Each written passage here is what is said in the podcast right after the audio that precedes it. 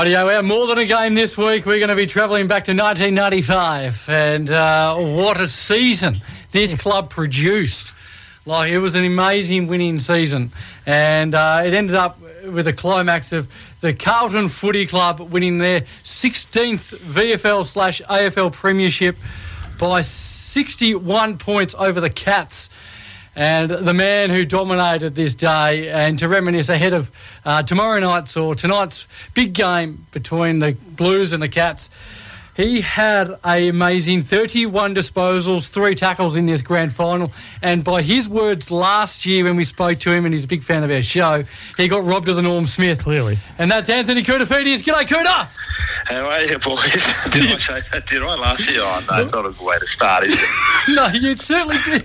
Like, I mean, you did, but I mean, it's fair enough. I mean, 30 disposals in a grand final should get you the medal. Mate, mate, oh, you would think so. Any other game, maybe. I was not playing on the wing, getting tagged by their best tagger, but Diesel was just running around doing whatever he wanted, like he always did. Kick five, though. He had the same amount of possessions kick five. He deserved it. But I set the boys alight in the first half, I can say. now, Kouta, it was here. If everyone didn't love you enough already, which your whole career you've been loved, and everyone that we talk to that knows you says you're such a nice person. But you are currently cooking dinner for your mum, is that right? I'm about to anyway, boys. Yeah, she's not overly well, the poor thing. Yeah, oh. she's uh, cop, yeah, she's had two strokes now, so needs a little bit of help. But I always think of all the help that she gave us. Uh, was, she had three boys, and I lost my father 25 years ago, somehow she stayed strong throughout it all. And I always say I never would have made footy if it wasn't for mum and dad. But uh, yeah, so just trying to repay her back. And uh, as difficult as it is, is uh, yeah, I always think of the times that she helped out. So oh. can't say no to her. Oh, that's that's beautiful. Like my mum's probably uh, my biggest fan. She's listening at the moment. Um, just on if we go well, before. Firstly, what are we cooking? I mean, I yeah. can imagine it'd be an amazing dish because yeah, you'd be an amazing cook. No, please, boys, I had a European mum and a European wife. I've got nothing fancy, very plain. but I'll tell you, maybe a little bit disappointed. uh, I'm not a great cook. Well, before we get to the, uh, the the battles and the and the great games you played at Carlton, you played. You just mentioned that your parents got you through uh, your early days of football and helped you out. Can we talk about your junior career and, and when you started? Sort of dominating. You must have been a tall, I would say, probably a little bit skinnier than than when you got to the AFL, but uh, you would have dominated uh, some junior football. I started at age eight, and uh, mum and dad didn't want us to play the game. I had an older brother, Paul, who was a year older. He was nine. So, local footy club. The first year, I don't think I did anything uh, special, but the second year just really started to come alive a little. And uh, even when, yeah, well, I went to a local primary school over a thousand kids, and so when I was in grade four, the uh, the the coaches, uh, the two teachers that were uh, coaching uh, the grade fives and sixes, they were like to my brother Paul. They're like, ask your brother if he wants to play footy, and I'm like. They come to me and he goes, "Oh, the teachers they want you to play footy," and I said, "No, with the grade fives and sixes, no way. I'm not playing with them. They're too too big and strong, or whatever." And I was a tall kid, but uh, yeah, they convinced me to come down and train, and then started playing me full forward. So in grade four, I was kicking a few goals. What's and a few? Great. Yeah, yeah just a few. Yeah, yeah my, a couple of my mates remember me from those days too. They're just like, man, don't know how you did it. I, I can't really remember. But grade five, yeah, when I was in grade five, my brother was grade six. He was the captain of the team, and then I, we lost those two grand finals by one point when I was in grade four and five, and then grade six, I was the captain, and uh, yeah, we, we, destroyed it pretty much everyone. We were the best team in Melbourne. We played the best team in the country, and they were way too good for us. They were like real men compared to us, and I was, we were like, oh my god. So it started early. Then where I live now, where I'm at my mum's, was really the Carlton zone. And so at the age of 14, I got a letter from the Carlton Football Club to try out in the junior development squad. So we train once a week for 10 weeks, and if you made the team, you played off during a school carnival. So I played. I made the team two years in a row. So underage, I made a playing a fullback, and then the next year playing a fullback again, mate. You know, and then I made the Victorian team. I was only the real, car, only the car, only Carlton player to have made that. Uh, Victorian schoolboys team, and then you know eventually Carlton offered me the under nineteen opportunity, so I gave away Lalor Football Club and played two years there, made the Teal Cup, you know, all Australian Teal Cup and centre back. So I had a great junior career, uh, footy career also, you know, and, and along with athletics. And uh, everyone thinks when I started footy that I, um, you know, playing AFL that I just started like playing AFL, but I'd started, you know, playing since mm. the age of eight and had, you know, achieved achieved a lot in footy as well. So Yeah, I remember, it was, uh, fun times. I remember, I think, hearing you speak before, your athletics, you're actually, I think you had some fair skill in those areas. yeah, oh, yeah, I was uh, state champion in the grade five in the high jump, and then, yeah, I know, like, uh, the two sports I picked, I was very blessed. I was very lucky. I think grade six Pacific School Games, I might have won Oh, someone said I won the gold medal. I actually can't remember in grade six, but anyway, I was Australian champion under 15s, under 16s and high jump. I won a like a heap of multi events, which is like decathlon. I was pretty much unbeatable in that. And then I, my brother became state hurdles champion. I started competing against him, and that was part of the multi event. So all of a sudden, I was training for Olympic Park with the coaches, and um, all of a sudden I started winning all these races. And uh, yeah, when I lost my title in the high jump to Tim Forsyth, who was one of mm. Australia's greatest high jumpers of all time, I then won the national title in the 110 metre hurdles with an Australian record. So I had, yeah, I was pretty, pretty, yeah, I was pretty blessed in a lot of events. I didn't really probably realise it then when I was a young kid how. Uh, talented I was. I was a bit of a maybe not. I didn't have a lot of confidence. A bit of, bit of a shy kid, but yep just naturally gifted, and uh, we had some great athletes in our area as well that I competed with, you know, all the time. And you know, I see them sometimes now, and they're like, you know, sometimes I just say, "Mate, you were the only good athlete in the area." I'm like, "No, I wasn't, man. There was a there was a ton of good athletes." So I was blessed to have had good mates around me, sporting mates. I had an older brother, Paul, I competed with, so all that made it easier for me without you know, them, it would have been a bit difficult. I was, yeah, being shy, even under 19s at Carlton, I never really looked forward to it. It made every excuse not to go to training, but I had my brother there and yeah. and my other mates. So that, that really did, you know, help help my cause to be able to go on to play senior footy. And yeah, obviously your, your parents being a big part of that. Was there money around for you then, or was it always sort of at a cost and your family sort of having to sort of ride that early bump with you?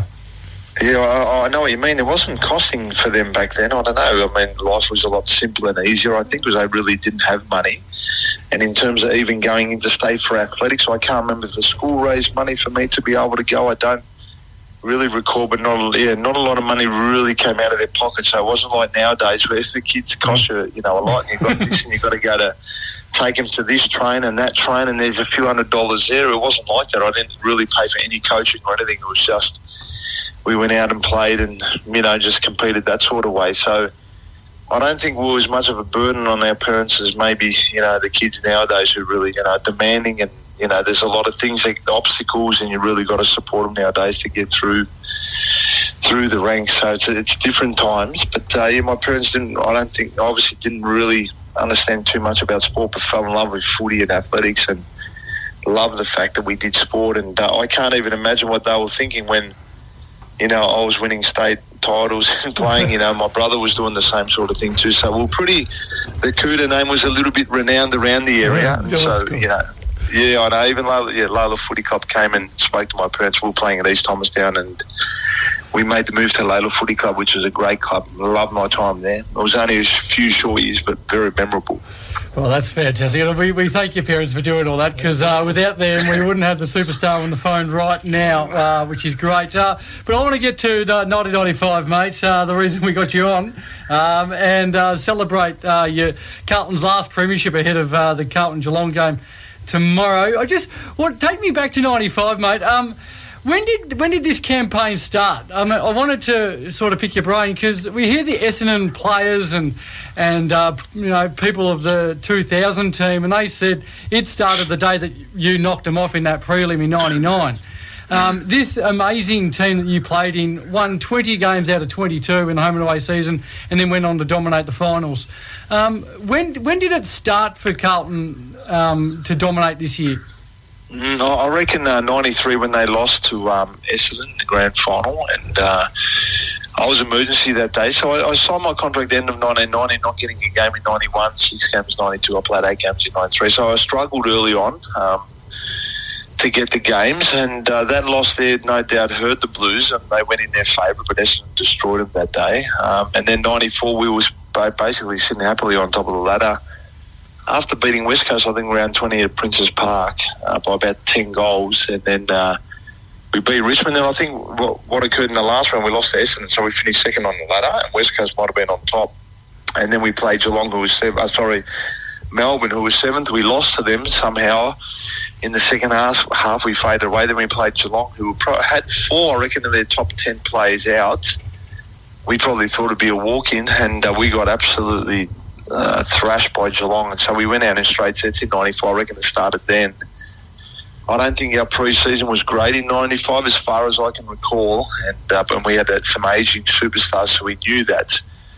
I worked with a sports psychologist in '94. I got dropped halfway through '94. I thought it was into my career. This, his name was Anthony Stewart, and uh, he did wonders for me, my footy, and my career. And so the club employed him the next year, '95. And whether he was a difference too, I don't know. But a great guy, and uh, very unusual to have a sports psychologist back then at your club. But uh, for the job that he did for me, the club thought it'd be great to get him there. And um, yeah, um, he probably helped the cause too with Parko helping the leadership and the, and the leaders, you know, little took a bit more responsibility there, and we just put together an amazing season. A, a season where somehow we lost to the boot, two bottom teams that I'm still to this day unsure how. And it wasn't just loss, but it was just yeah, like, yeah. here we go again. Yeah, it was amazing. I remember going into the um, the club after we lost those two games. We went straight into the uh, room there, and we all had to sit down and write down who we thought belonged in the team and some of the things that's going on, what's happening from that point onwards, everything just fell in our, you know, fell our way. Sticks fired up the next week and uh,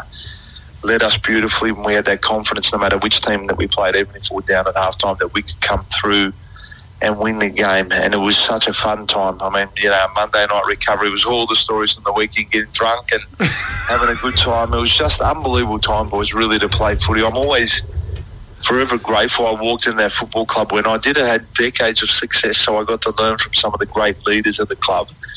But then the culture that I experienced for the first 12 years of my 17 seasons that I was there, I got to witness both sides of it and understand now how important culture is. If I didn't see that last five years, I probably never really uh, would have understood and how good John Elliott was as a president as well, and how he led the club and created a family environment that we all look forward to uh, turning up and playing. And hence the reason why we had that remarkable year '95. We had some absolute superstars in my team. I pinched myself some of the guys that I played with and got to learn the game from. And so, uh, yeah, what a remarkable time. I always remember, boys, as a kid last Saturday of September was always the greatest day in the calendar for me. Though I never, ever, in my wildest imagination, ever thought that I would ever be a premiership player. I was trying to be, you know, wanted to be an AFL player. Wasn't sure, you know, never had that. I was never really confident. Looking, you know, watching all the gladiators out, gladiators out there playing, I never thought I'd be able to do what, what they did, but uh, was there on that day, and still to this day, the greatest day of my life. I'll never ever forget that moment. That's so cool. You know, halfway through last quarter, we're up by 80 odd points yep. at one stage and I never forget thinking to myself, "My goodness, man, I'm about to be a premiership player." That those words still, as if it was yesterday, uh, ring yeah, ring in my head. It was just an amazing feeling to be able to celebrate after that with everyone. It was just you know at the age of 22, crazy times when I think three and a half years I was never sure if I was ever going to be a regular senior player. And then the second half of '94, it all came together, and then I get to experience the greatest year of my life, 1995. That is so cool. Who who was, given that you didn't have that sort of um, presence at that stage. Who was the the big presence walking around the, the change room? I'm not talking um, John Elliott. I know what he meant to you. We've spoken about him, but who was the, the player that was that big presence? Uh, I think there was quite a few. I mean, Sticks led the boys really well. I mean, he was probably go down as the greatest captain. Had maybe 14 or 15 lieutenants around him, and um, you know, uh, Ange had a, you know, Ange was very popular with Brad Pierce was popular then, but if we talk about, you know, experienced players, I mean, Sticks was the guy really that led us on and off the field. He was just fantastic as a guy, and he had just great support. He had, you know, admirers of his teammates around him that just did whatever he, you know, t- told us to do, and we just followed his lead, and that's what he was. But just a terrific guy, Sticks.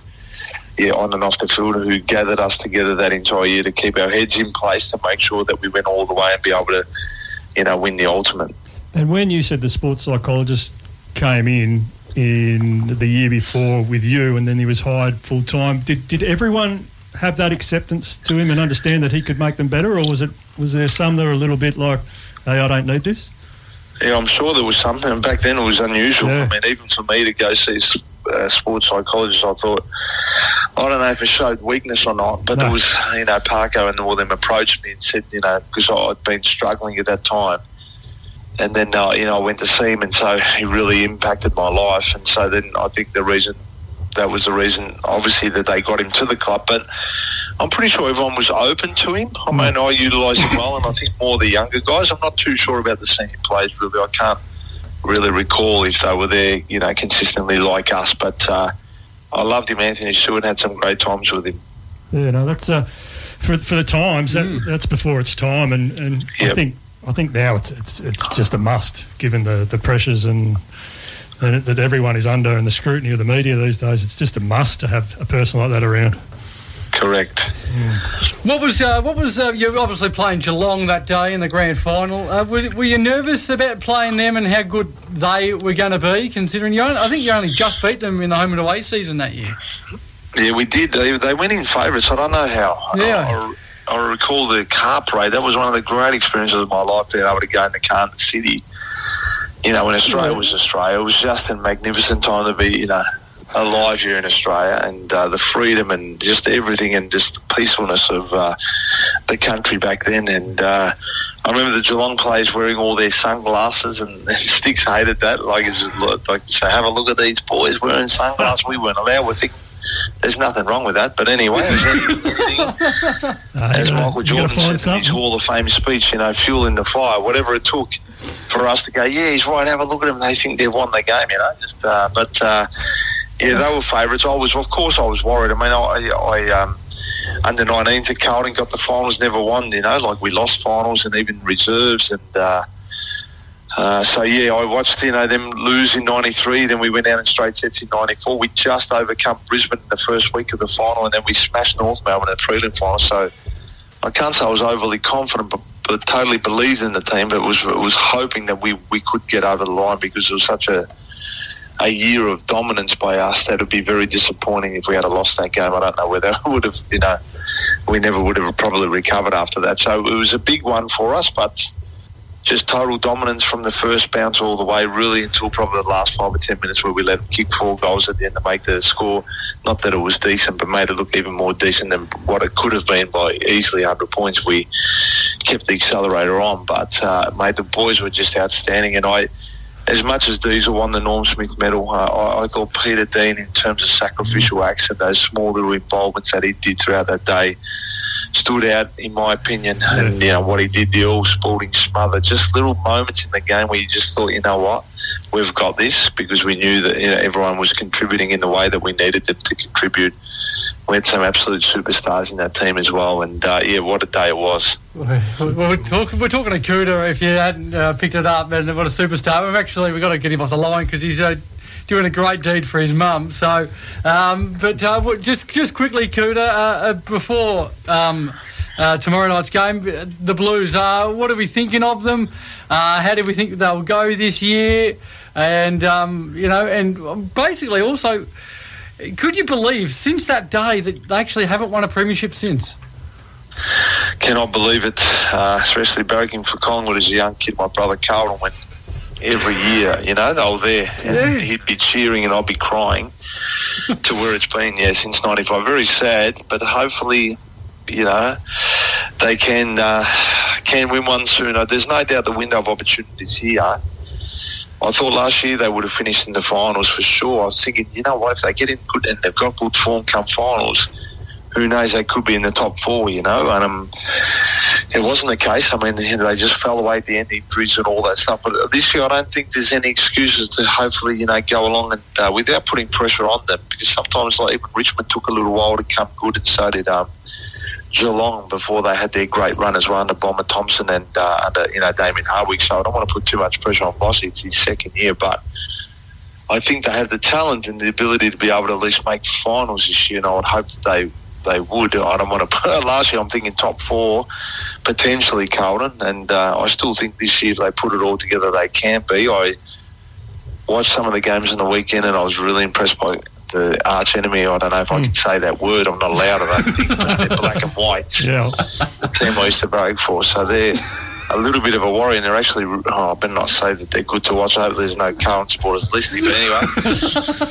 and uh, you know, and our boys just sort of blew it again in that last minute. Although we didn't lose, it was just oh my god, it was just that same sort of feeling of last year. But I'm hoping the boys can grow from this. And it just sometimes it takes. Uh, maybe it might just take one game where something just comes all together and they play this four quarter game and they continue on like that. I remember Brisbane in 01 when they won there, it was the start of their three flags, right? And we played them round six or seven at Princes Park. We beat them by 10 goals. They're almost like a laughing stock that day. And then next week they just lost Adelaide. Then they didn't lose the entire for the rest of the year. So we, we don't know. It's so early. But I would hope that with the list of the players, you know, that the football club has got now, that they will make finals this year. Uh, one last from me, Kouta. Um, we had uh, Alex Marcou on oh, earlier in the year. He's oh, a good what mate. a legend. Yeah, yeah he's well, a good mate. He says he, Love he, he, loves you too. Uh, socially, this year at the Blues, they do it so well. He, he said that as well. Uh, I'm sure you got something coming up that uh, you're really looking forward to. Uh, coming up as in as in socially as ex players. Oh, as in the club. Yeah. Oh, we had a life life members catch up maybe two or three weekends ago, and that was wonderful to see all the people. I sat next to the guy, Bulldog Wayne Gilbert, who I absolutely love, and he was the guy who spotted me out uh, playing at Lalor Footy Clubs, who made mention to me to the Carlton Football Club. He was our property steward under 19s and was our property steward at senior footy, so I love the guy, and I hadn't seen him. I occasionally will ring him, and I'll say, I'll catch up. I never do, like, mm. time, you know, it just gets in the way, but uh, for him to sit next to me, uh, I love the fact that I was able to see him and all the other people that had so much, you know. So it was so much of my the great times of my life, and a lot of these people were, you know, affiliated or associated in some sort of way. So to see them again was a great time. I never forget Bulldogs Bulldog when I said my farewell speech in 07 when I retired. I was going all right until I looked at him and he was crying. Mm. And then I broke down too and I couldn't say another word. So that's how much, you know, like he yeah. meant to me back in the day. And, you know, to know that he was the one who just whatever I wanted at the club, to be honest, whether it was shorts or socks, if I needed something, he never said a word to me. But if anyone else wanted extra shorts or socks, they copped it off. they he, he, would just give it to them. Say, mate, that's enough and whatever. But to me, I was his little uh, yeah favourite little child. So he was just a wonderful man. He, just, he, he told me again on that week, and he goes, Kouta. I never forget. He goes, I seen this guy jumping over, and he's telling me all these stories. I'm like, bulldog. I love you, mate. I can't thank you enough for, for everything. So oh, that was a great little catch up. Awesome. Very awesome. good. Very. And just, just lastly for me, uh, so Mark, we had Mark Robinson on uh, a couple of weeks ago, and he was describing his top 50, and he had Charlie Curnow as uh, as number one. Um, now he, he reminds me a bit of you. Um, is he that good? He is, he is, and I'd love to see him because at the moment we've only really seen him play forward. This guy's got a tank like a midfielder Mm. He reminds me of Matty Richardson, but like you know, Richo to me was my most difficult opponent. But then that last year they threw him up in the wing, and he almost won a Brownlow. Mm. I just feel like Charlie's capable of doing that. I mean, we, we we probably need him up for, but maybe there'll be a time we can just let him loose in the midfield and let's see how he goes. Because come finals, it's little moves yes. moves like that that can really, mm-hmm. you know, offset the the opposition where they just don't know what to do. And uh, I think he's got the capabilities to be able to do that. So I'd love to see him get more freedom where no one can keep up with him. And this guy's really highly skilled too. And, uh, that, uh, he's a scary. Uh, he'd be scary to play on. So uh, let's hope we get. I, I, want to see him get a bit more freedom when the opportunity arises. Not to say every week, but I'd love to see him just play a little bit more. You know, midfield, maybe wing, or in you know as a ruck rover like what I did, and see how he goes. Oh, nice. Yeah, no, it's very good, very good. Now you got to just teach him how to win a Brownlow because you were robbed of that as well. You were telling us last time as well. So did I tell you that last time? Yeah. Yes. Well, yes, I tend to agree again. we agree too, mate. Jeez, I pumped myself up on this call, boys, haven't I? Jesus. No, you don't have to. You, what, you just loved, mate. Yeah, awesome. don't worry about it. Oh, it's fantastic. hey, we got to let you go back to cooking, mate. Thank you so much for your yeah. time. Thanks, Scooter. Boys, have a wonderful evening. Thank you, Thanks, Anthony Koutoufides, what a superstar.